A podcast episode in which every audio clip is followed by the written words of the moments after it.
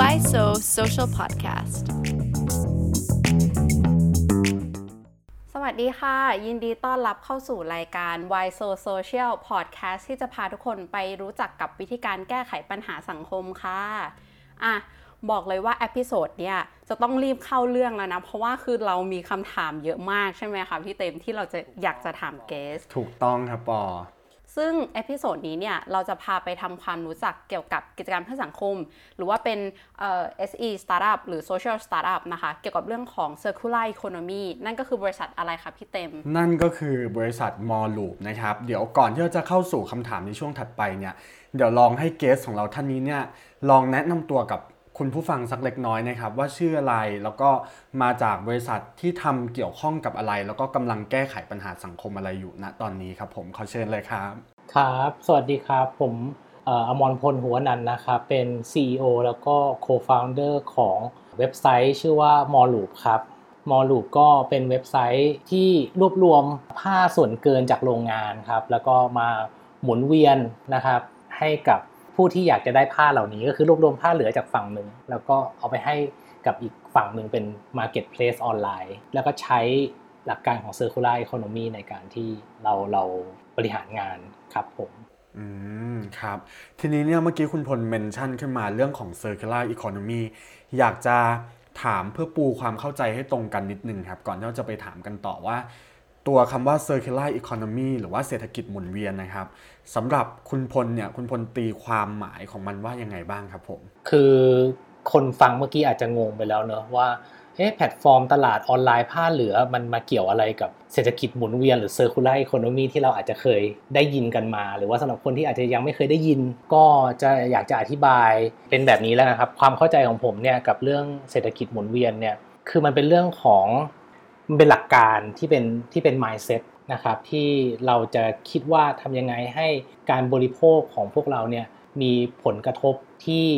น้อยที่สุดกับสิ่งแวดล้อม พวกเราที่ผมหมายถึงก็คือเป็นมนุษย์ด้วยครับก็คือทำยังไงให้การบริโภคของมนุษย์เนี่ยมีผลกระทบที่แย่น้อยที่สุดกับสิ่งแวดล้อมอะประมาณนี้ อันนี้คือ definition ของผมนะครับ ที่ผมเน้นว่าคำว่ามนุษย์เนี่ยเพราะว่าถ้าเกิดว่าเรามองไปเนี่ยถ้าเกิดว่าไม่ใช่มนุษย์เนี่ยจะเป็นธรรมชาติเนี่ยครับทุกอย่างเนี่ย เขาจะไม่มีผลกระทบนะเอาอย่างนี้ดีกว่าเขาเขาจะอยู่ของเขาได้เรื่อย ๆ อยู่แล้วนะครับ ทีนี้การเกิดขึ้นของมนุษย์เราเนี่ยที่ผ่านมาเนี่ยแล้วก็มีการเจริญเติบโตทางเผ่าพันธุ์ของตัวเองเนี่ยครับแล้วก็มีการเจริญทางเศรษฐกิจทำให้พวกเราสบายขึ้นเนี่ยครับการที่เราบริโภคของพวกเนี้ยเราอาจจะไม่รู้ว่าจริง ๆ แล้วเนี่ยเรากำลังมีผลกระทบกับกับโลกอยู่ ค่อนข้างเยอะแล้วก็เยอะมากขึ้นเรื่อยๆอืมนะครับอันนี้ก็คือปัญหาที่กำลังจะเกิดขึ้น ซึ่งณปัจจุบันเนี่ยเราเนี่ยบริโภคแบบเขาเรียกว่าบริโภคแบบเส้นตรงนะก็คือผลิตขุดของอะไรบางอย่างมา เพื่อบริโภคเสร็จแล้วเราก็ทิ้งไป แล้วก็ผลิตแล้วก็แล้วก็ไปขุดมาใหม่ แล้วก็เพื่อบริโภคแล้วก็ทิ้งไปนะครับ อันนี้ก็จะคนทำพร้อมกันเนี่ยเจ็ดพันล้านคน เนอะเมื่อก่อนเมื่อก่อนมนุษย์เรายังมีไม่เยอะกันขนาดนี้ก็ก็หลัก 2,000 ล้าน ก่อนสงครามโลกครั้งที่สองพอพอหลังสงครามโลกที่สองเนี่ยเราทำกันอย่างเงี้ยแล้วก็เอ่อเจริญเติบโตในเชิงของจำนวนมนุษย์เนี่ยเยอะมากขึ้นประชากรเยอะมากขึ้นเนี่ยเราทำอย่างนี้ไปเรื่อยๆปุ๊บเนี่ยคูณไป 7,000 ล้านทีเนี่ยก็ทำให้มีผลกระทบเยอะขึ้นเรื่อยๆ ซึ่งเรากำลังเห็นผลกระทบแบบนี้เกิดขึ้นนะครับทั้งด้านในการขุดเนี่ยก็จะทำให้เกิดทรัพยากรเนี่ยน้อยลงใช่ไหมฮะทรัพยากรน้อยลงหนึ่ง สองการขุดการผลิตเนี่ยทำให้เกิดก๊าซคาร์บอนไดออกไซด์เกิดโลกร้อน ในขณะเดียวกันเราบริโภคเสร็จแล้วเราก็ทิ้งก็เกิดปัญหาขยะอีกเพราะฉะนั้น 3 ปัญหาเนี่ยเกิดขึ้น พร้อมกันในการบริโภคของของของเราหนึ่งครั้งนะครับ แล้วก็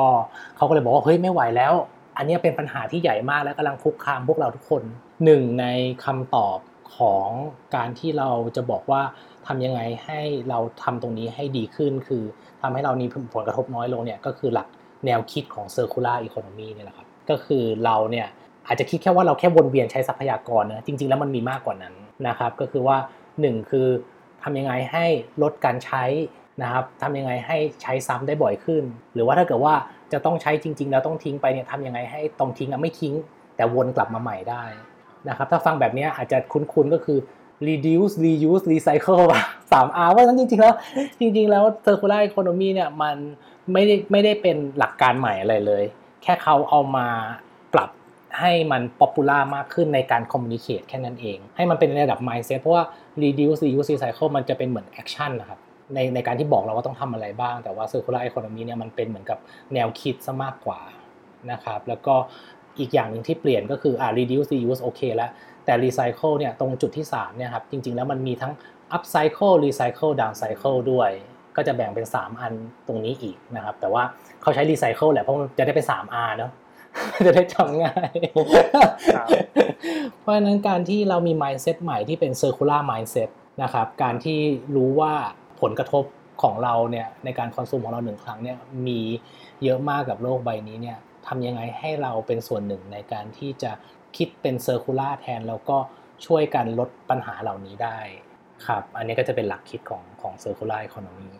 ครับผมอืม โหค่อนข้างชัดเจนเลยครับ นี่ขนาดคำถามแรกนะครับ ปอ คือแบบจุกแล้วนะ แบบว่าก็คือขนลุกแล้วพอพอฟัง แต่ทีนี้เท่าเอ่อเท่าที่คุณพลพูดมาเนี่ยก็คือ เหมือนมองเห็นภาพ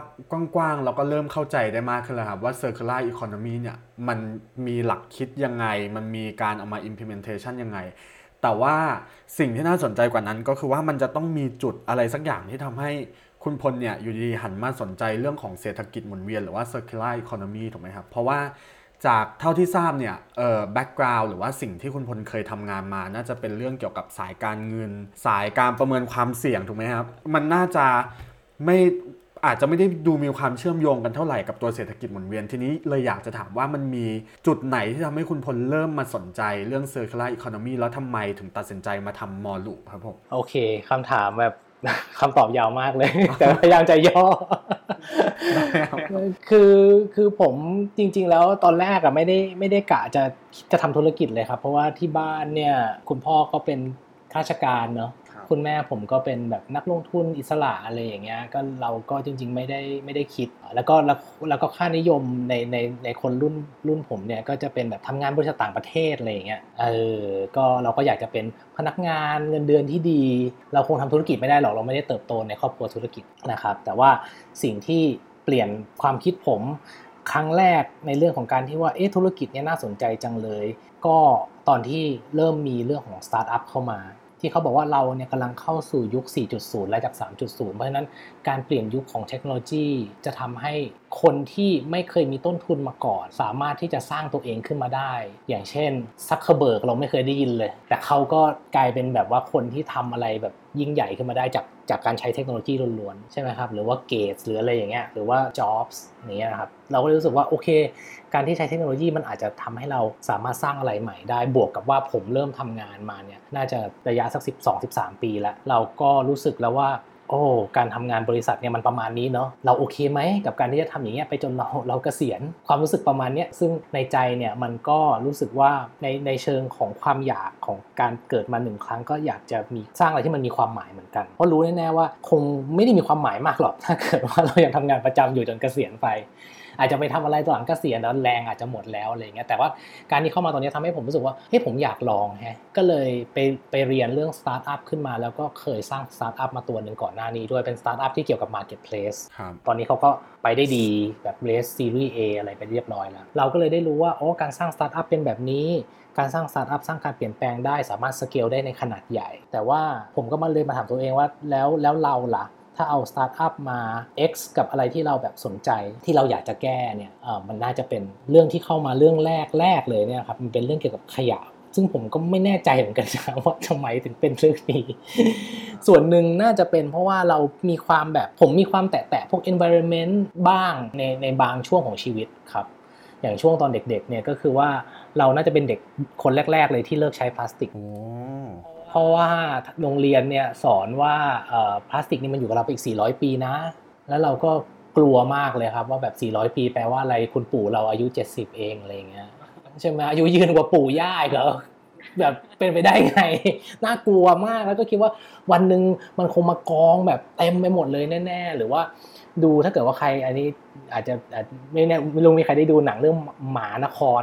นะครับที่ที่เขาทำเป็นแบบภูเขาพลาสติกใหญ่เบ้อเริ่มเทิ่มเลยอะที่ดูแบบทุกคนกินน้ำเยอะมากเป็นหนังอาร์ตอาร์ตหน่อยมโนมโนมโนภาพที่ผมรู้สึกว่ามันค่อนข้างน่ากลัวเอ่อก็เลยตอนนั้นตอนเด็กๆตอนนั้นก็คือเลิกเลิกใช้พลาสติก แต่ว่าพอรู้ว่ามันมีคำว่ารีไซเคิลเราก็บอกว่าอะโอเค ถ้างั้นสบายใจแล้วมันมันรีไซเคิลได้ใช่ไหมฮะแต่หารู้ไหมว่าอีกยี่สิบปีต่อมาเราก็รู้ว่าอ๋อรีไซเคิลมันเป็นคำโกหก มันทำได้ทำได้ทำได้นะ แต่ทำได้แค่เก้าเปอร์เซ็นต์อะไรอย่างเงี้ยแบบอีกเก้าสิบเอ็ดเปอร์เซ็นต์มันไม่รีไซเคิลเลยใช่ไหมครับ ผมก็เลยรู้สึกว่าโอเค ผมอยากจะมาสนใจเรื่องขยะแล้ว ผมอยากจะแก้เรื่องนี้อ่าเราก็บอกว่าเราแล้วอยากจะแก้อะไร อยากจะแก้ว่าขยะมันเลอะเทอะเต็มไปหมดเราอยาก ควรจะทำให้ขยะมันเรียบร้อยกว่านี้ ฟุตบาทมันควรจะ clean กว่านี้อะไรแบบเนี้ยก็เลยเริ่มเจาะลงไปว่าแก้ปัญหาขยะนะทำยังไงอ่าก็นี้ก็จะเริ่มเข้ามาใกล้เรื่อง circular economy ขึ้นมาขึ้นมาแล้ว ก็ตรงที่ว่าหนึ่งใน solution ที่ที่ผมไปเห็นก็คือ ที่ผมรู้สึกว่ามันค่อนข้างเอฟเฟกตีฟก็คือว่าตอนที่ผมได้ลงไปรู้จักกับซาเล้งมากขึ้นคือคือเราก็รู้อยู่แล้วแหละว่าซาเล้งสามารถซื้อขยะเราไปได้ แต่ว่า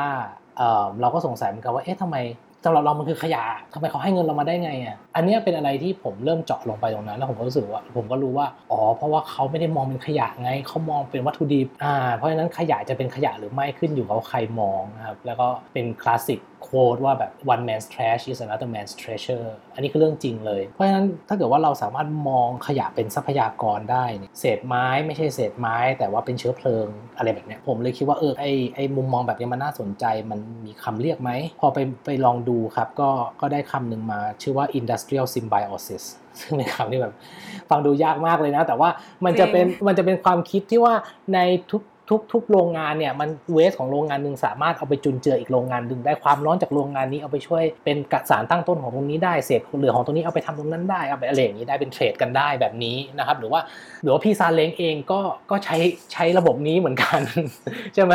ที่ที่เขามองเขาไม่ได้มองเป็นขยะเขามองมันเป็นสิ่งที่ทำให้ทำให้เขามีเงินได้ โดยที่เขาแทบไม่ต้องมีต้นทุน ซึ่ง หรือแม้กระทั่งกองขยะกองหนึ่งที่อยู่ใน landfill เนี่ยถ้าเราแยกมันออกมาได้ร้อยเปอร์เซ็นต์มันก็คือตลาดนัดอะไรบางอย่าง ตลาดนัด material อะไรบางอย่างนะครับ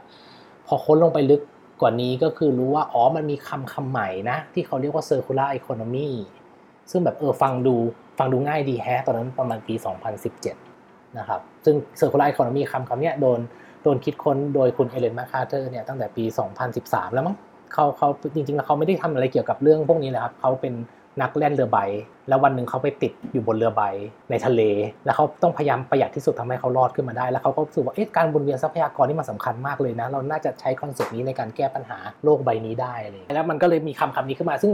มันเป็น buzzword ใหม่ มันเป็นเหล้าเก่าในขวดใหม่อะไรประมาณนี้เราก็เลยคิดว่าเอ้ยคำนี้มันเข้าท่าแฮะอะไรเงี้ยฟังดูคนน่าจะพอเริ่มเข้าใจเราก็เลยมาบอกว่าเออมันเป็นเรื่องของ circular economy นะเราใช้คำนี้แหละแต่จริง ๆ แล้วในความคิดน่ะมันก็คือการวนเวียนใช้ทรัพยากรการมองขยะไม่เป็นขยะนะครับก็ก็เลยมาสนใจเรื่องนี้โดยที่ว่าแล้วเราจะเอาอะไรมาหมุนเวียน ตอนแรกเราก็คิดว่าเราจะไปหมุนเวียนกับนี่แหละพี่ๆซาเล้งนี่แหละ แต่เราเอาสตาร์ทอัพไป plug in ตรงนั้น ในฐานะที่ผมเป็นนักไฟแนนซ์ผมก็มองว่าโอ้อันนี้น่าจะยากในเชิง business model รายได้จะคืออะไร มันจะต้อง convert ยังไง อันนี้ก็คิดว่า business model ไม่น่า work แต่ผมเองเนี่ยก็เคย เป็นนักวิเคราะห์นะต้องเข้าโรงงานเยอะเราก็เคยเห็นของเหลือในอุตสาหกรรมเหมือนกัน เราก็เลยคิดว่าเออในอุตสาหกรรมก็มีของเหลือแฮะเออเราเราไม่ลองไปดูตรงนั้นว่าจำนวนเนี่ยมันมีเท่าไหร่ ปรากฏว่าของเหลือที่เป็นที่เป็นวัสดุในอุตสาหกรรมเนี่ยครับมีเหลือมากกว่าพวก post consumer waste หรือว่าของแบบขยะชุมชนเนี่ยประมาณเท่าตัว จาก 25 ล้านตันนะที่เป็นขยะทั่วไป ตรงนั้นอะมี 50 ล้านตันเพราะฉะนั้นของเหลือเหลือตั้งแต่ก่อนเราใช้ด้วยซ้ำในสายการผลิต ในวิธีการที่เขาต้อง produce แล้วมันเหลือติดอยู่หลายส่วนมากเลย ทั้งเศษที่เหลือหลังจาก off cut วิธีการ order วิธีการทำ minimum จาก value chain นึงไป value chain นึงเนี่ยมีของติดอยู่ในนั้นเต็มไปหมดมากกว่ามากกว่าที่ ซึ่งตอนแรกเราก็แบบเอ๊ะมันจริงหรือเปล่า อันนี้ก็คือเป็นว่าเราเราเริ่มมา สงสัยแล้วแหละว่าว่าจะจริงไหมในในในของเหลือเหล่านี้ และ circular economy เนี่ยที่เขาว่ามันดีหนักหนาเนี่ยมันมันจะ work หรือเปล่า ก็เลยเป็นการเริ่มแบบเชื่อครึ่งไม่เชื่อครึ่ง เชื่อในยุค 4.0 เชื่อในการทำแบบสตาร์ทอัพแล้วก็ในขณะเดียวกันก็ตั้งคำถามกับเรื่อง circular economy แล้วก็ตั้งคำถามกับของเหลือในอุตสาหกรรมครับก็เลยลากผมมาในการที่จะเดินทางต่อมาตรงนี้ อันนี้พอแบบปอฟังแล้วปอรู้สึกว่าจริง ๆ มันออกแนวแบบว่า เรามี hypothesis แล้วเราก็ test ระหว่างทางจนกว่าจะมาทำ moreloop เลยอะค่ะ ถูกครับพอพอฟังแล้วแบบเออเออมันคือคือตอนแรกอะปอคิดว่าอะไรพวกนี้มันอาจจะอยู่แค่ในแบบการทำธุรกิจอะค่ะ แต่ว่าพอแบบคิดมาเป็นแบบเชิง journey กว่าจะมาเป็น moreloop ก็คืออะมันก็ applicable เหมือนกันนี่นาอะไรเงี้ยใช่ครับ มันต้องค่อยๆ ค่อยๆ สงสัยไปเรื่อยๆครับเพราะว่าเรากำลังทำอะไรที่อาจจะไม่เคยมีใครเห็นมาก่อน เราก็ตั้งของเราเองนี่แหละ แต่เราต้องมีวิธีการ test แล้ว test ต้องถามว่าเป็นธุรกิจได้จริง และเป็นธุรกิจที่ขยายได้จริง และสเกลได้จริงด้วยไหมต้องต้องถามหลายๆคำถามพร้อมๆกัน แล้วทีเนี้ยค่ะ คือปอก็พอทราบมาว่าตอนที่ทำมอลูปช่วงแรก ๆ แบบเริ่มก่อตั้งอะค่ะ ก็เห็นมีการเอาไปประกวดบ้านปูนแชมเปี้ยนด้วยใช่ไหมคะเลยเลยอยากรู้ว่าแบบตอนนั้นจนถึงปัจจุบันเนี้ยค่ะ แบบเวอร์ชั่นแรก ๆ เป็นยังไง แล้วแบบพัฒนามายังไงจนถึงมาเป็นหน้าตาปัจจุบันนะคะ คือต้องเล่าต่อจากตรงนั้นเลยครับพอผมเริ่มสงสัยแล้วปุ๊บเนี่ยเราก็ ถามตัวเองว่าแล้วมัน 50 ล้านตันต่อปีที่เหลือเนี่ยเราจะลงอุตสาหกรรมไหนก่อนดีอืมเพราะมันเยอะมากเลยเราอยากเป็นเสมือนกับที่ที่รวมของเหลือจากทุกอุตสาหกรรมมาไว้บนบนตลาดออนไลน์เรา แล้วก็ให้คนอื่นเอาไปใช้ต่อใช่ไหมครับ แล้วก็ อินเทอร์เน็ตก็จะเป็นที่ที่คนเนี่ยมามองเยอะที่สุดแล้ว เพราะฉะนั้นเราจะเพิ่มไอบอลให้เยอะที่สุดกับของเหล่านี้เนี่ยเราว่ามันจะน่าจะไปทำอะไรบางอย่างได้แน่ๆอะไรเงี้ยอันนี้ก็คิดตอนแรกแล้วก็เราก็เริ่มมันเป็นใช้มุมนักวิเคราะห์ของเราว่าเอ๊แล้วอุตสาหกรรมไหนน่าจะมี pain point ตรงนี้เยอะที่สุดนะใช่ไหมครับในฐานะนักวิเคราะห์เราก็รู้อยู่แล้วว่า แต่ละอุตสาหกรรมเนี่ยมีความมี pain point ต่างกันในเรื่องของ financial บางอันเป็น sunrise บางอัน stable บางอันเป็น sunset อะไรเงี้ยผมก็เริ่ม scope ลงมาเป็นเป็นเป็น industry ที่เป็น sunset ก็น่าจะมี pain point มากสุดนะคิดแบบ logic เลย ทีนี้บังเอิญตรงที่ว่าตอนที่ช่วงที่ผมทำอยู่เนี่ยกำลังจะเลือกว่าอุตสาหกรรมไหนเนี่ยก็มีเพื่อนผมซึ่งปัจจุบันเป็น co-founder ของ moreloop แล้วเนี่ยคือน้องแอมโทรมาหาเราบอกว่าเออเขาเขาสงสัยเรื่องสตาร์ทอัพพอดีแล้วเขาก็ถามว่าเราทำอะไรอยู่อะไรเงี้ยเราก็บอกว่าเออเรากำลังคิดเรื่องนี้อยู่เขาบอกโรงงานเขาก็ก็มีผ้าเหลือนะอืมซึ่งในหัวเราบอกว่าเฮ้ยผ้าเหลือของคุณอะ มันคงเป็นเศษผ้าเล็ก ๆ ใช่ไหมล่ะในใจนะไม่ได้ถามก็ยังไม่ได้ถามเขาเพราะเราก็ยังไม่ได้เข้าไปดูแต่ว่าในสามัญสำนึกแน่นอนอยู่แล้ว เศษที่เราคิดก็เป็นเป็นแค่ตรงนั้นด้วยความที่เราก็มีมารยาทเนอะเราก็เลยบอกโอเคโอเคเดี๋ยวเดี๋ยวเข้าไปเข้าไปดู เข้าไปดูแล้วกันอะไรอย่างเงี้ยแต่แบบคิดในใจแบบโอ้ยเอาเศษผ้ามาขายบนแพลตฟอร์มนึกภาพไม่ออกเลยว่ะเออก็เลยก็เลยเข้าไปทีนี้สิ่งที่น้องแอมพาผมไปดูไม่ใช่เศษตัด แต่เป็นผ้าส่วนเกินที่เขาต้องสั่งมาเกิน ในการผลิตเสื้อแต่ละล็อตคือตั้งใจสั่งมาเกินในการผลิตแต่ละล็อตเลยใช่ไหมครับ คือบางทีเนี่ยเอิ่มเขาไม่ได้อยากจะเหลือตรงนี้หรอกครับอืมแต่ว่าบางทีติดขั้นต่ำใช่ไหมฮะผ้านี้ต้องทออย่างน้อย1 1,000กิโลเราเราจะทำเสื้อแค่ใช้แค่ 900กิโลยังไงก็ต้องสั่งหนึ่งอืมใช่ไหมเพราะขั้นต่ำของของโรงทอก่อนหน้าเนี่ยบอกว่าไม่มีไม่มีไม่มีทอ 900 ครับ ว่ายังไงก็ต้องสั่งมาเผื่อเหลือเผื่อขาดอยู่แล้วคือเหลือดีกว่าขาดเราได้ยินอย่างนี้เสมอครับถูกไหมครับเพราะว่าผ้าเนี่ยกว่าจะทอทีนึงอะใช้เวลาอย่างอย่างน้อย 45วัน หรือมากกว่านั้นคือ60 วัน ใช่ไหมกว่าเขาจะทอตรงนั้นเสร็จปุ๊บเนี่ยออเดอร์มาปุ๊บสมมติมาแล้วผ้าไม่พอ ต้องรอไปอีก 60 วันนะแปลว่าอะไรการเมนพวกนี้ต้องแอร์นะครับครับขาดทุนนะ ตัวนั้นน่ะ หรือบอกเฮ้ยขอโทษนะเราทำให้อยู่ร้อยตัวไม่ได้ทำให้ได้ 98 เพราะผ้าเราแบบ just พอดี ไม่มีทาง perfect inventory คือมันไม่มีจริงอะณปัจจุบันใช่ไหมเราเราเรา 3D print ทุกอย่างยังไม่ได้ แล้ว value chain เราก็ไม่ได้เอื้อมหน่วยแบบนั้นมาตั้งแต่แรกด้วยเพราะฉะนั้นตรงเนี้ยมีเหลืออยู่ก็แบบ 3-5%บางคนบอก 10%ก็เป็นผ้าส่วนเกินที่ที่เหลือตลอดในในโรงงานแบบน้องแอมนะครับผมมาเห็นปุ๊บผมก็แบบ เอ๊ไอตรงนี้แจ๋วมากเลยฮะมันมันน่าจะเป็นสวรรค์สำหรับใครบางคนหรือเปล่านะฮะแล้วก็ตัวผ้าเองเนี่ยก็เป็นอุตสาหกรรมซันเซ็ตอะโอเคเข้าแก๊ป น้องตุ้งน้องแอมไม่ได้ดีใจกับกับเรื่องนี้ แล้วก็ แล้วก็แล้วก็ผ้าขนย้ายไม่ยากนะ ตัดก็กลายเป็นเสื้อแล้วอะไรอย่างเงี้ยแทนที่เราจะไปเล่นกับเหล็กหรืออย่างอื่นเลย เพราะฉะนั้นเราก็รู้สึกว่าเอ้ยมันก็ดูเหมาะเจาะเหมือนกันอะไรเงี้ยก็คิดว่าโอเคงั้นเราลองมาเริ่มกับตรงนี้ดูก่อน แล้วก็ทำไปกันสักพักหนึ่งก็เริ่มโฟกัสลงมาผ้ามากขึ้น เพราะว่าเรารู้สึกว่าโอเค อันนี้น่าจะมีโอกาสแล้วเราควรจะแบบเสียโฟกัสกับหลาย ๆ อุตสาหกรรมพร้อมกันเพราะไม่งั้นผมต้องมีคนแบบน้องแอมมาหลายคนแล้วผมต้องแบบ effort ไปหลาย ๆ industry พร้อมกันน่าจะเหนื่อยเกิน ก็เลยบอกคิดว่าเอออะงั้นเราลองตกลงปรงใจทำตรงนี้กันดูก่อน ก็เอาไอเดียไปประกวด ตอนแรกก็คือประกวดก่อนบ้านปูเนี่ยเป็นประกวดเป็นของ NIA เลย Social Contest ซึ่งเราไม่ได้อันดับหนึ่งด้วยเราได้ได้ลองชนะเลิศอันดับหนึ่งแต่ว่าก็คือเอาไอเดียเราไปเทสว่าคนอื่นนะเขาฟังมันรู้เรื่องไหมเออคนอื่นเก็ตไหมถ้าได้รางวัลก็แปลว่าเออเก็ตแล้วก็มีโอกาสอ่าก็ได้กำลังใจมาหนึ่งก้อน หลังจากนั้นปุ๊บก็เอาเงินก้อนนี้เนี่ยนะครับมามาเริ่มว่าแล้วเราจะ build ตัว market เรายังไง เราจะ build prototype ไทป์เรายังไง ตอนนี้ผมก็คือใช้ตำราเลย ในการที่ผมเชื่อเรื่องการใช้แนวคิดแบบ Lean Startup หรือว่าการเริ่มตั้ง Startup มาเนี่ยตามตำราเลยครับ ก็คือไป interview หา Pain Point Validate Pain Point Validate Solution Build Prototype Build Prototype ไปถ่ายรูปผ้าเอาผ้าจากหลาย ๆ โรงงาน ตอนแรกก็เริ่มสักสี่ห้าโรงงานนี่แหละที่เป็นเพื่อนของน้องแอมที่มีผ้าเหลือ ๆ เนี่ยนะครับ เอามาติด Data เอามา up บนบนเว็บ แล้วก็เอาไปประกวดที่บ้านปูเพื่อรอบนี้รอบแรกเราแค่ test ไอเดียรอบนี้เราเข้าไปเพื่อให้เขาตีรันฟันแทงเราเลย เอาคำถามยากๆมาเลย จัดเต็มมาเลย ใช่จัดเต็มมาเลย ไม่ต้องมาใจดี เพราะว่าไม่มีประโยชน์ใช่ถูกไหมฮะไม่มีประโยชน์ที่จะมาใจดีกับผมได้กำลังใจมาแล้วไงถ้ามันสุดท้ายมันไม่ work พวกคุณน่ะต้องบอกว่าอะไรที่เราห่วยบ้างต่างหากอ่า เราก็ไปประกวดบ้านปูเสร็จปุ๊บก็ไม่ชนะอีก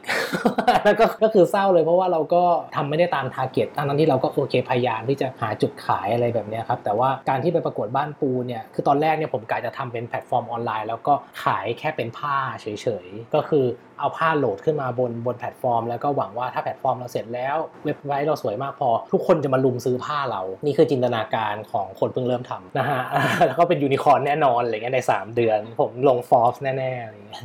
ซึ่งซึ่งไม่ซึ่งไม่มีอะไรเกิดขึ้นตอนนั้นเลยนะก็คือ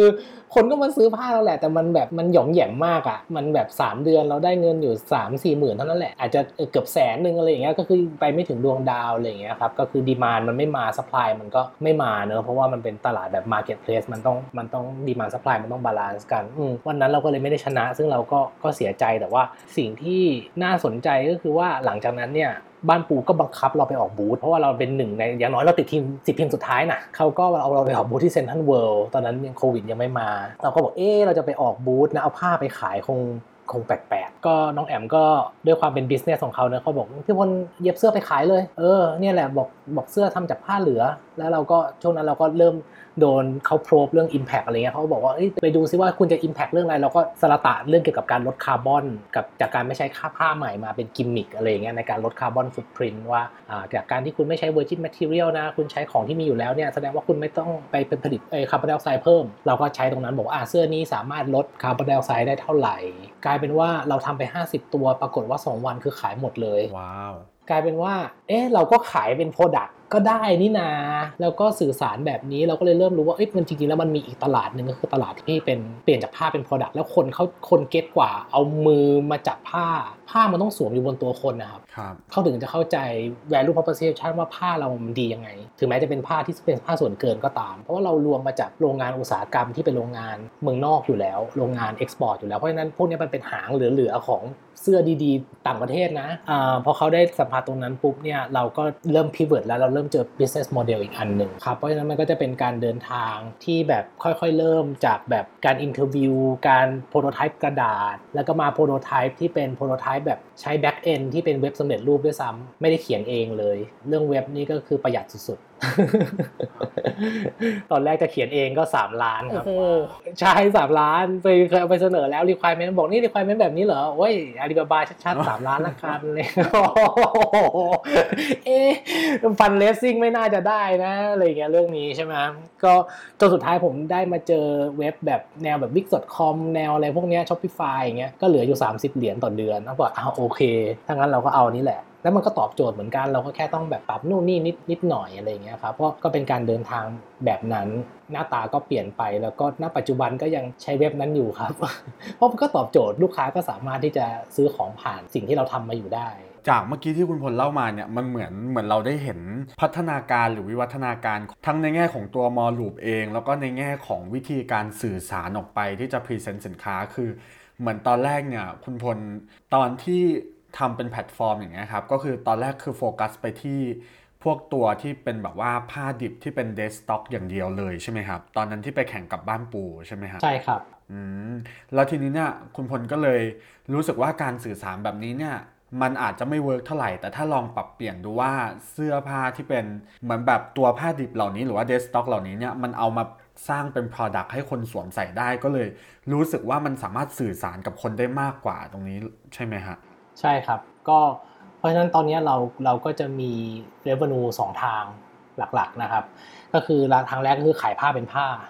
ให้คนเอาไปต่อยอด ไปทำแบรนด์ IG จะไปเป็นทำเป็นผ้าม่าน ใครที่อยากได้ผ้าเนี่ยมาที่เรา เรามีผ้ารวบรวมมาตอนนี้จาก 4 5 seller ตอนนี้เรามี 70 seller เพราะฉะนั้นผ้าเราเนี่ยมีแบบ 3,000 SKU อะครับรวมมาได้นะครับ เพราะฉะนั้นทุกทุกคนเนี่ยอยากจะมาหาอะไรมาหาที่มอลลูปได้ก่อนเลยนะครับเรามีผ้าเยอะมากที่เป็นผ้าคุณภาพดี แล้วเราก็ก็ก็ค่อยๆ โตมากขึ้นเรื่อยๆ ในเชิงของ supply นะครับก็ก็จะตอบโจทย์มากขึ้นเพราะเราก็เป็นออนไลน์ แล้วก็มาหาเราที่เดียวดูได้หลายอย่างมากเลยราคาก็หลายๆ ผืนนะผมรู้สึกว่าราคาดีดีกว่าตลาดทั่วไปนะครับราคาเข้าถึงได้มากมากกว่า ในขณะเดียวกันอีกอีก revenue stream หนึ่งก็จะเป็นทำเป็น finish product ซึ่งใน finish product ก็จะแบ่งเป็นแบบ B2B กับ B2C B2B ก็จะเป็นพวกของชำร่วยเข้าองค์กรชุดยูนิฟอร์มอะไรแบบนี้ครับแล้วเราก็จะมีองค์กรหลายๆองค์กรเป็นองค์กรนานาชาติ องค์กรบริษัทที่ listed หรือว่าองค์กรที่ทำเกี่ยวกับเรื่องเรื่อง sustainable เนี่ยมาใช้เราเยอะมากเลยนะครับสตาร์ทอัพหลายที่ก็เลือกที่จะอยากจะใช้กับเรานะครับเพื่อชูเรื่อง เรื่อง circular economy แล้วก็เป็นส่วนหนึ่งในการที่จะมาช่วยผลักดันวงจรนี้ให้ให้ให้หมุนไปได้ แล้วก็อีกส่วนหนึ่งก็จะเป็นส่วน B2C ที่เราเป็นแบรนด์เราเองเป็นเสื้อยืด basic เป็นหน้ากากสายคล้องแมสที่ทำมาจากเชือกที่เหลืออยู่ในโรงงาน หรือว่าชุดป้องกันโควิด ที่มาจากผ้าเหลือที่เป็นตัดชุด PPE อะไรแบบนี้ครับเราก็ทำ Product ในในแบรนด์ของ moreloop เองสามารถเข้าไปดูได้ใน Line แอด moreloop ครับ Line Shop แอด moreloop ขายของไปเลยเนอะเนอะเนอะเออก็ก็เพราะฉะนั้นจากตอนนั้นที่ที่เราไม่ชัวร์เรื่องเรื่องตลาดผ้าของเราเนี่ยที่เป็นโมเดลแรกเนี่ยตอนนี้คือเราก็โตขึ้นมากโดยเฉพาะเรื่องโควิดเนี่ยก็คือโตเลยแหละคนมาเลือกใช้เราค่อนข้างเยอะ แล้วก็ประสบความสำเร็จในการใช้ก็ใช้เราในเรื่องของการไปเป็น concept circular economy มีหลายคนได้ไปเอาไปใช้ในการเดินแบบที่เวียนนาอะไรแบบนี้ครับผ้าเราไปต่างประเทศบ่อยมาก แล้วก็หลายคนก็เลือกที่จะใช้เราเพราะว่าตอบโจทย์กับเรื่อง sustainable ตอบโจทย์กับเรื่องราคาแล้วก็เทียบกับคุณภาพนะครับแล้วก็ง่ายในการซื้อด้วยในการ browse ในการอะไรก็สามารถดูบนเว็บได้เลย แล้วก็ส่วนตัวของ B2B เนี่ยก็มีองค์กรเยอะมากเลยที่มาที่มาใช้เราก็เป็นตัวที่ทำให้เราได้กระจายสินค้า หรือว่าได้กระจายผ้าที่เรา source มาได้เนี่ยไปอย่างรวดเร็วเลยนะครับแล้วก็ตัว B2C ก็จะเป็นตัวชูโรงให้มี awareness กับ retailer มากขึ้นครับ ทีนี้เดี๋ยวขอถาม follow up นิดนึงนะครับ สงสัยว่าในตอนที่เอ่อ moreloop ถูกจัดตั้งขึ้นมาแรกๆอย่างเงี้ยครับ เชื่อว่าในช่วงหลายปีก่อนตอนนั้นเนี่ย คนน่าจะยังไม่ค่อยเข้าใจเรื่อง concept ของตัว dead stock หรือว่าของตัวผ้าเหลือทิ้งอย่างเงี้ยครับ น่าจะเป็นอะไรที่ใหม่มากในเมืองไทย หรือว่าคนนอก industry อาจจะไม่รู้จักว่ามันมีสิ่งนี้อยู่คือ คุณพลมีวิธีการสื่อสารกับกลุ่มลูกค้ากลุ่มแรกๆยังไงบ้างเหรอครับ หรือว่าทำยังไงให้เขาเข้าใจในตัว Product ในตัวสินค้าในตัวธุรกิจที่เราทำอยู่อย่างนี้ครับคุณพลไม่มีอะไรครับก็พูดไปเรื่อยๆเนาะก็คือถามอะไรมาก็คือตอบ คือคือประโยคเรามันก็จะค่อยๆคมขึ้นเรื่อยๆไง ใช่ไหมเราก็ต้องแบบเรียงคิดคือโอ้ยผมจำได้เลยแรก ๆ ที่แบบว่าคนมาสัมภาษณ์ก็จะแบบโอ้ยแบบ พูดแบบเยอะมากเลยทุกอย่างที่เราคิดอยู่เราจะแบบพูดพูดออกมา คือมันก็จะโดนมันจะโดนกลั่นไปเรื่อยๆดีกว่าครับ มันค่อยๆ refine เออมันค่อยๆ refine ของมันไปเรื่อยๆ แล้วก็ไปทดสอบกับการพูดมาเป็นร้อยๆ ครั้งอะแล้วก็ซ้อมครับซ้อมเยอะๆ ให้มันให้มันกระชับโดยเฉพาะไปออกทีวีอะไรแบบเนี้ยมันก็ช่วยเราได้เรื่อยๆ ครับว่า โอ้จากที่เราเคยพูด 10 ประโยคเนาะกับไอเดียนี้มันเหลือ 1 ประโยค หรือหรือเป็นเป็นทำให้มันเป็น story ได้มากขึ้นอะไรแบบนี้ครับ ก็ตอนตอนแรกยากครับ ยากเป็นหนึ่งใน challenge ที่บอกเลยว่ายากมาก เราก่อนจะพูดให้บ้านปูเข้าใจหรืออะไรก็จะกว่าเราจะไปเข้ารอบหรืออะไรอย่างเงี้ยเราก็ต้องแบบอธิบายว่าเออมันมีอย่างนี้นะ จริงนะอะไรอย่างเงี้ยซึ่งบางทีเราก็ไม่ชัวร์หรอกว่ามันจะ work หรือเปล่า แต่เราก็จะต้อง ทำเสมือนชัวร์ใช่ไหมฮะความไม่มั่นใจก็ก็เข้ามาแหละ แล้วก็ทำสุดท้ายก็คือก็คือพูดไปเรื่อยๆ มากกว่าพูดก็คือทำให้เกิดขึ้นเป็นธุรกิจได้จริงทำออกมาให้เป็นแก้โจทย์ลูกค้าได้จริง แล้วก็ยั่งยืนจริง ๆ โดยที่อย่างเรื่อง carbon footprint หรือว่าการใช้ carbon emission factor ของเราเนี่ยเราก็จะมีนักวิชาการอยู่ในทีมด้วย ในการไป verify หรือผมก็ไป ที่ต้นทางของข้อมูลเลยว่าตัว Carbon Emission Factor ตัวนี้ผมเอาไปใช้แบบนี้ได้ใช่ไหม ไปถามนักวิจัยเลยครับ โทรไปถามเขาดื้อๆเลยครับนัดประชุมเลยเพราะผมบอกว่าผมไม่อยากหลอกผู้บริโภคว่าผมมาคำนวณจริงนะ ผมคำนวณถูกต้องนะตามหลักวิทยาศาสตร์เขาบอกว่าตั้งแต่ทำมาเนี่ยมีคุณคนแรกเนี่ยที่จะเอา emission factor ของเราเนี่ยไปใช้ในเชิงการตลาดที่ผ่านมาก็คือ มันเอาไปใช้เพื่อการวัดโรงงานให้โรงงานดีขึ้นเฉยๆนึกออกไหมครับ อ่าให้แบบ save carbon อะไรอย่างเงี้ยอ่าเป็นเป็นแบบเป็นเรื่องของ standard มากกว่าแต่ว่าในเรื่องของการทำ marketing เขาบอกเราเป็นเจ้าแรกเลย ที่มาพยายามใช้ตัวเลขของเขาเพื่อเป็นการ communicate หรือเป็นการทำ marketing หลาย ๆ อย่างเนี่ยมันมันมีหลายส่วนมากเลยถ้าเกิดสังเกตของ moreloop เนี่ยถ้าเกิดว่าก่อนที่มันจะ work เนี่ยเราต้องพูดอะไรเยอะมากเลยครับในการที่จะทำให้คนแบบเข้าใจในหลายๆเรื่อง แต่พอมันเริ่มลงตัวมันเริ่มโดนกลั่นกรองมาเนี่ยหรือแค่พูดคำว่า moreloop อย่างเดียวแล้วเราสามารถจบประโยคเราได้ไปในเจ็ดแปดคำเนี่ยครับทุกคนก็จะแบบไปตั้งคำถามต่อแต่เขาเห็น solution เราแล้วเนี่ยอันนี้ก็ง่ายแต่ตอนแรกครับมันมันยากมากเพราะมัน in the air มากเลย มันไม่มีไม่มีอะไรที่มันเป็นจริงใด ๆ เลยเพราะฉะนั้นหลังจากที่พูดไปเยอะๆครับก็ต้องลงมาทำให้มันเกิดขึ้นจริงทำให้เกิดดีลใหญ่ ๆ จริง ๆ เพื่อเป็นเพื่อเป็นตัวอย่าง จากนั้นก็ก็เริ่มเริ่มจะง่ายขึ้นแล้วครับ แล้วทีเนี้ยค่ะ คือโอเคกว่าจะมาเป็นมอลูปในทุกวันนี้ค่ะ มันก็ต้องฝ่าฟันอะไรหลายอย่างมาก แล้วก็คือตอนนี้ก็ดูเหมือนว่าจะเริ่มลงตัวมีลูกค้าเข้ามาประจำเรื่อยๆ ทั้งขาของฝั่งแบบ B2C แล้วก็ B2B ใช่ไหมคะที่มาทั้งสองใช่แต่ทีเนี้ยค่ะ อะไรคือเป็นความท้าทายในการทำมอลูปอยู่ตอนนี้บ้างอะคะถ้าตอนนี้เลยเนี่ยผมมองว่าปีนี้ครับเป็นเป็นธีมของเราในการที่จะสเกลในในฐานะที่เป็นคือการเจริญเติบโตของมอลูปเนี่ยก็คือว่าเราปีแรกตอนปี 2018 ช่วงแข่งบ้านปูนี่แหละฮะปีนั้นน่ะเราทั้งปีเนี่ยเราทำไปได้ประมาณระบายผ้าไปได้ 600 กิโล ซึ่งตอนนั้นก็คือบอกอย่างที่บอกคือค่อนข้างช้า แต่ว่าพอประมาณปี 2019 ปุ๊บเนี่ยเราระบายผ้าคือก้าวกระโดดเลยกลายเป็นหมื่นกิโลโหใช่ แล้วก็ 3 ปีที่ผ่านมาของโควิดเนี่ยก็หมื่นหมื่นหมื่นตลอดนะครับเพราะฉะนั้นเนี่ยเราเจอแล้ว business model เราโตครั้งแรกแล้วแต่ว่า 3 ปีที่ผ่านมาด้วยโควิดด้วยอะไรเราก็ยัง keep level ทีนี้ปีนี้ความท้าทายก็คือ เราจะทำยังไงจากหมื่นเป็น 20,000ใช่ไหมฮะหรือว่าหมื่นเป็น 30,000 เป็น 40,000 ยังไงได้บ้าง อันนี้ก็จะเป็นอีกขั้นหนึ่งที่เราจะต้องคิดทีนี้ ผมก็ต้องบอกว่าในใน2ปีที่ผ่านมาเนี่ยเราเนี่ยยังไม่ได้กลับไปแตะเรื่องหลังบ้านเราเท่าไหร่เพราะเรายุ่งมากกับการที่เราไปแตะเรื่องหน้าบ้าน และ operate ให้ day to day เนี่ยมันมันไปได้ มันก็จะไปเรื่องบัญชี เรื่องคนเรื่องอะไรหลายอย่างที่ที่ต้องมีและ เพราะว่าลูกค้าเพียบเลยอ๋ออ่า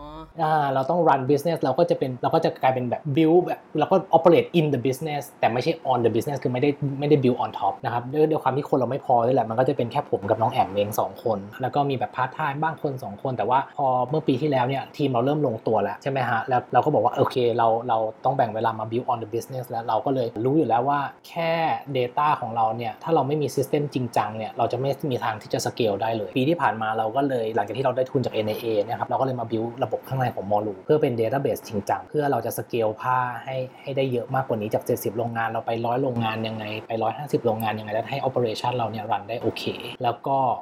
หน้าบ้านติดแล้วในเลเวลนี้แต่จะทำยังไงให้มันก้าวกระโดดได้มากกว่านี้ อันนี้ก็จะเป็น challenge ของเราณปัจจุบันนะครับว่าไอเดียเนี้ยจะสามารถโตได้อีกไหมแล้วอีกเท่าไหร่นะครับ challenge ก็คือว่าเราก็ต้องกลับมาว่าเออถ้าเราอยากจะไปตรงนั้นแล้วเนี่ยที่จริงเราต้องถามตัวเอง หรือที่นี้เราต้อง build เนี่ยคืออะไรบ้างปัญหาตอนนี้เราคืออะไรบ้างเราต้องแก้จุดไหนบ้าง ให้ทุกอย่างมันวิ่งไปข้างหน้าได้อย่างมีประสิทธิภาพสูงสุดครับ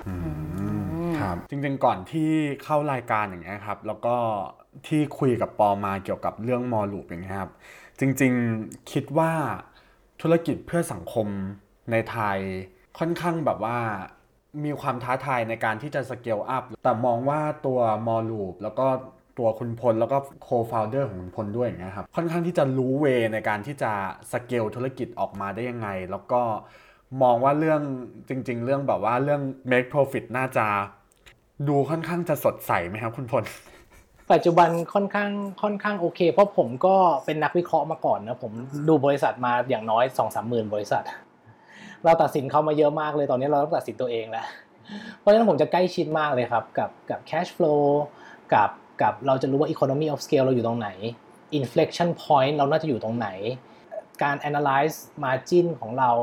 และ strategy ที่เราจะต้อง grouping customer เป็นยังไงบ้างอะไรอย่างเงี้ยครับก็จะเป็นเรื่องที่ผมเริ่มถนัดแล้วแหละ เอาจริง ๆ ตอนเริ่มธุรกิจผมไม่ถนัดเลย เพราะผมไม่มีไม่มีไม่เคยคิดว่าจะมาเป็นผู้ประกอบการหรืออะไรเลยเพราะฉะนั้นช่วงแรกๆผมจะไม่ถนัดตอนนี้ผมเริ่มถนัดแล้วเอาจริงเพราะมันจะเป็นช่วงที่มันเริ่มมีรากฐานมี system แต่ก็เป็น system ที่เรา build เองนะฮะแต่เรารู้ว่ามันต้องมีอะไร in place บ้าง เพื่อที่เราจะพร้อมในการกระโดดไปข้างหน้าใช่ไหมครับเราเราโตมาแล้วรอบหนึ่งจริง ๆ ปีนี้เราก็โตนะในเชิงของ revenue แม้เราจะแม้กระทั่งเราระบายผ้าเท่าเท่าเดิมแต่โต เยอะกว่าที่คิดมากเลย พอเริ่มโตปุ๊บจาก fixed cost ที่ไม่ได้โตเร็วเท่าทำให้ margin เราก็เริ่มดีขึ้นอีกแล้วฮะนะครับเพราะนั้นก็จะช่วยในการที่เราจะเริ่มเห็นว่าอ๋อโอเคเออ inflection point มันมีจริงนะจาก approach ที่เราทำมาตลอดทั้งปีเนี่ยเราทำเป็นเหมือนการทดลองอยู่เรื่อยๆ เราก็เห็นแล้วว่าโอเค experiment นี้ใช้ได้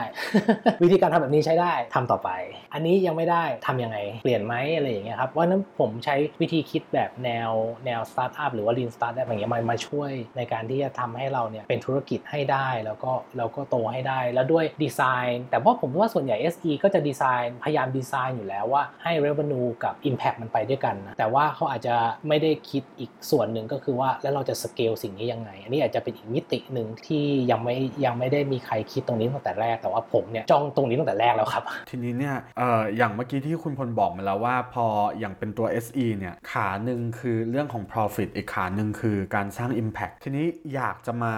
ถามเพิ่มมากขึ้นเกี่ยวกับเรื่อง impact เมื่อกี้คุณพลอาจจะเกริ่นมานิดนึงแล้วว่า อย่างตัวมอลลูปเอง อย่างตัวบริษัทเองเนี่ยก็มีการเอา indicator ต่างๆ ตัวชี้วัดต่างๆ ทางสังคมเนี่ยครับเข้ามาใช้อย่างจริงจัง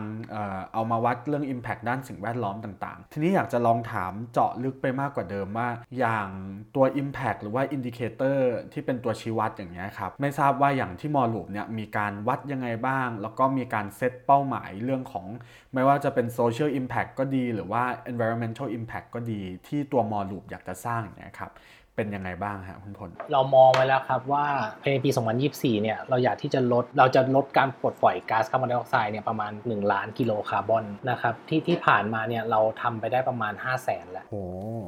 ก็คือครึ่งทางนะครับจากการไม่ใช้ผ้าใหม่ เพราะฉะนั้นจริงแล้วเราเราคิดว่าเราเนี่ยมีเป้าหมายแบบนั้น เราก็อยากที่จะไปให้ถึงตรงที่เราตั้งเป้าไว้ ซึ่งเราคิดว่าก็มีสิทธิ์เป็นไปได้ เพราะก็ยังเหลือเวลาอีกหลายปีเลยทีเดียวนะครับอันนี้ก็จะเป็นเรื่องของเรื่องของ Impact ที่เราอยากจะได้ แล้วก็ส่วนอีกเรื่องหนึ่งอันนี้แต่ผมไม่ได้เซตเป็นเป้าหมายเอาไว้นะครับแต่ว่าแค่แค่คิดว่าเราอีกส่วน อันนี้ก็จะเป็น Impact ของจริงเนาะที่เราลดการใช้ผ้าไหมไปได้ประมาณ 30 กว่าตันบวกกับลดไอ้ carbon emission ไปได้ 5 0 0 0 0 0กิโลคาร์บอนแล้วเนี่ยครับ อันนี้ก็จะเป็นในเชิงแบบ science แต่ในเชิงของ mindset เนี่ยเราก็อยากจะให้คนรู้จักมอลลูปมากขึ้นกว่านี้ ปัจจุบันเนี่ยเราผลิตของมันน่าจะมากกว่า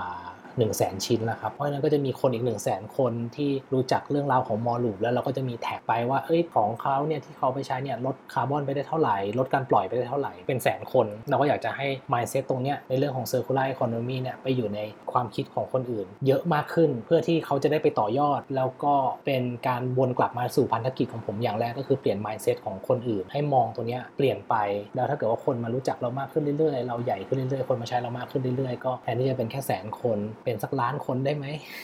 อันนี้ยังไม่ใช่เป้าหมายแต่ว่าผมมองว่าในเรื่องของ mindset เนี่ยมันเป็นสิ่งที่ผมอยากจะให้ให้เกิดขึ้นเพราะว่าเราเชื่อว่าการที่เปลี่ยน mindset ปุ๊บเนี่ยเขาจะไม่ได้เป็นแค่ consumer ที่ดี แต่เขาอาจจะเป็น creator แบบผมที่ดีอีกก็ได้ ในการที่จะเอาคอนเซปต์นี้ไปสร้างเป็นธุรกิจอื่น ๆ เพิ่มมากขึ้นจากที่เขาเห็นความสำเร็จของของสิ่งที่เราทำแล้วถ้าสมมติว่าแบบ as แบบตัวมอลลูปเองอะค่ะ คือคุณพลมองว่าแบบจะประมาณแบบ 5-10 ปีอย่างเงี้ยค่ะ ภาพของมอลลูปคืออยู่ตรงไหนในอนาคตอะคะคือ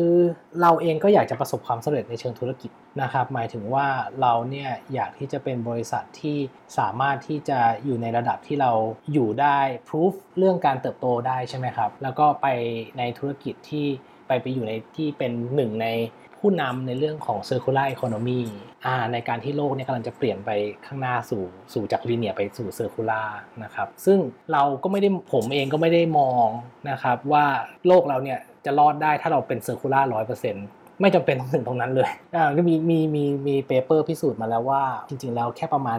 20% Circular 80% Linear เราก็จะไม่ทำให้อุณหภูมิเราสูงเกิน 1.5 องศาอ่าอันนี้มาจาก Circular Gap Report เลย เพราะฉะนั้นเราก็เลยคิดว่าจริง ๆ แล้วแปลว่าอะไรแปลว่าเราเนี่ยไปถึงในจุดที่เราโตมากพอที่ทำให้ Stakeholder เราทุกคนในในในบริษัทเนี่ยครับอยู่ได้อย่างดีนะครับต่อ Personal Goal ของคนข้างใน แล้วก็ตัว m o l Loop เองเนี่ยสามารถเป็นหนึ่งในส่วนที่จะ push ใให้เราไปสู่ equilibrium ตรงนั้นได้ ผมมองหรืออาจจะแบบ abstract นิดนึงนะแต่ว่าเราเรามองว่ามันไปสู่จุดสมดุลอะไรบางอย่างโดยที่ตัว m o l Loop เองเนี่ยเรารู้อยู่แล้วว่าการที่เราผมก็ยังสงสัยอยู่เหมือนกันว่าถ้าเราแบบแบบไป infinite growth แบบสุดๆเลยเนี่ยมันจะเกิดผลลัพธ์เชิงลบไหมเพราะเราก็เลยไม่ได้แบบ ambitious มากว่าเราต้องเป็นบริษัทพันล้าน หรือหมื่นล้านแบบนั้นเราไม่ได้มองตรงนั้นเลยนะครับเราแค่สงสัยว่ามันจะไปถึงตรงไหนได้ และผมอยากให้มันไปถึงตรงจุดที่มันสร้าง equilibrium ให้กับคนข้างในที่ทำงานกับมอลลูปแล้วก็เกิดผลกระทบที่ที่ดีที่เราอยากเห็นกับข้างนอกในเชิงของ circular economy ให้ไปถึงจุดที่มันเป็นเอ่อ20%ตรงนั้นนะครับ อันนี้ก็คือสิ่งที่อยากเห็นแล้วก็ในภาพของมอลลูปเองก็เราอาจจะมีผ้าที่โตใช่ไหมครับผ้าไอ industry นี้เราเราเริ่มโอเคแล้วเราสามารถรวบรวมโรงงานได้เยอะเป็นที่รู้จักผลิตของได้อย่างมีคุณภาพนะครับแล้วก็เราอาจจะมองไปถึงการไปอยู่ต่างประเทศ หรือว่าเอิ่มเริ่มไปเจาะ industry อื่นมากขึ้นที่เกี่ยวข้องกับเรื่องแฟชั่น เป็นแบบเป็นซิปกระดุมหรืออะไรเงี้ยหรือว่า แม้กระทั่งวัสดุอื่น ๆ โดยผ่านการใช้วิธีการออนไลน์ แล้วก็มี loop อื่น ๆ เพิ่มขึ้นมากมาย ไม่ใช่มีแค่ loop เดียว แต่เป็น second loop ของเราคืออะไร อะไรแบบนี้มันมันสามารถยังขยายได้ได้หลายรูปแบบมากเลย เพราะฉะนั้นการที่ไปถึง goal นั้นเนี่ยผมยังไม่แน่ใจว่าข้างในเราจะเป็นแบบไหนเหมือนกัน แต่ว่าเราแค่อยากไปอยู่ในจุดที่ที่ที่ทุกคนแบบโอเค กับสิ่งนี้แล้วผมเองก็ได้ได้ได้พิสูจน์ว่าเออ circular economy มัน work ทีนี้เนี่ยคิดว่าคุณพลแบบว่า วางภาพอนาคตของของมอลลูปไว้ ก็คือค่อนข้างชัดเจน แล้วก็เรียกว่ามี vision แล้วก็มี mission ที่อยากให้ไปถึง แต่ทีนี้อยากลองถามในแง่ของการทำธุรกิจเพื่อสังคม หรือการที่เป็นธุรกิจเพื่อสังคมนะครับ คุณพลคิดว่าอะไรคือสิ่งที่เป็น fundamental หรือว่าสิ่งที่มันเป็นพื้นฐาน เป็นปัจจัยพื้นฐานเลยในการทำธุรกิจเพื่อสังคมครับคุณพลผมว่าจริง ๆ แล้วคือ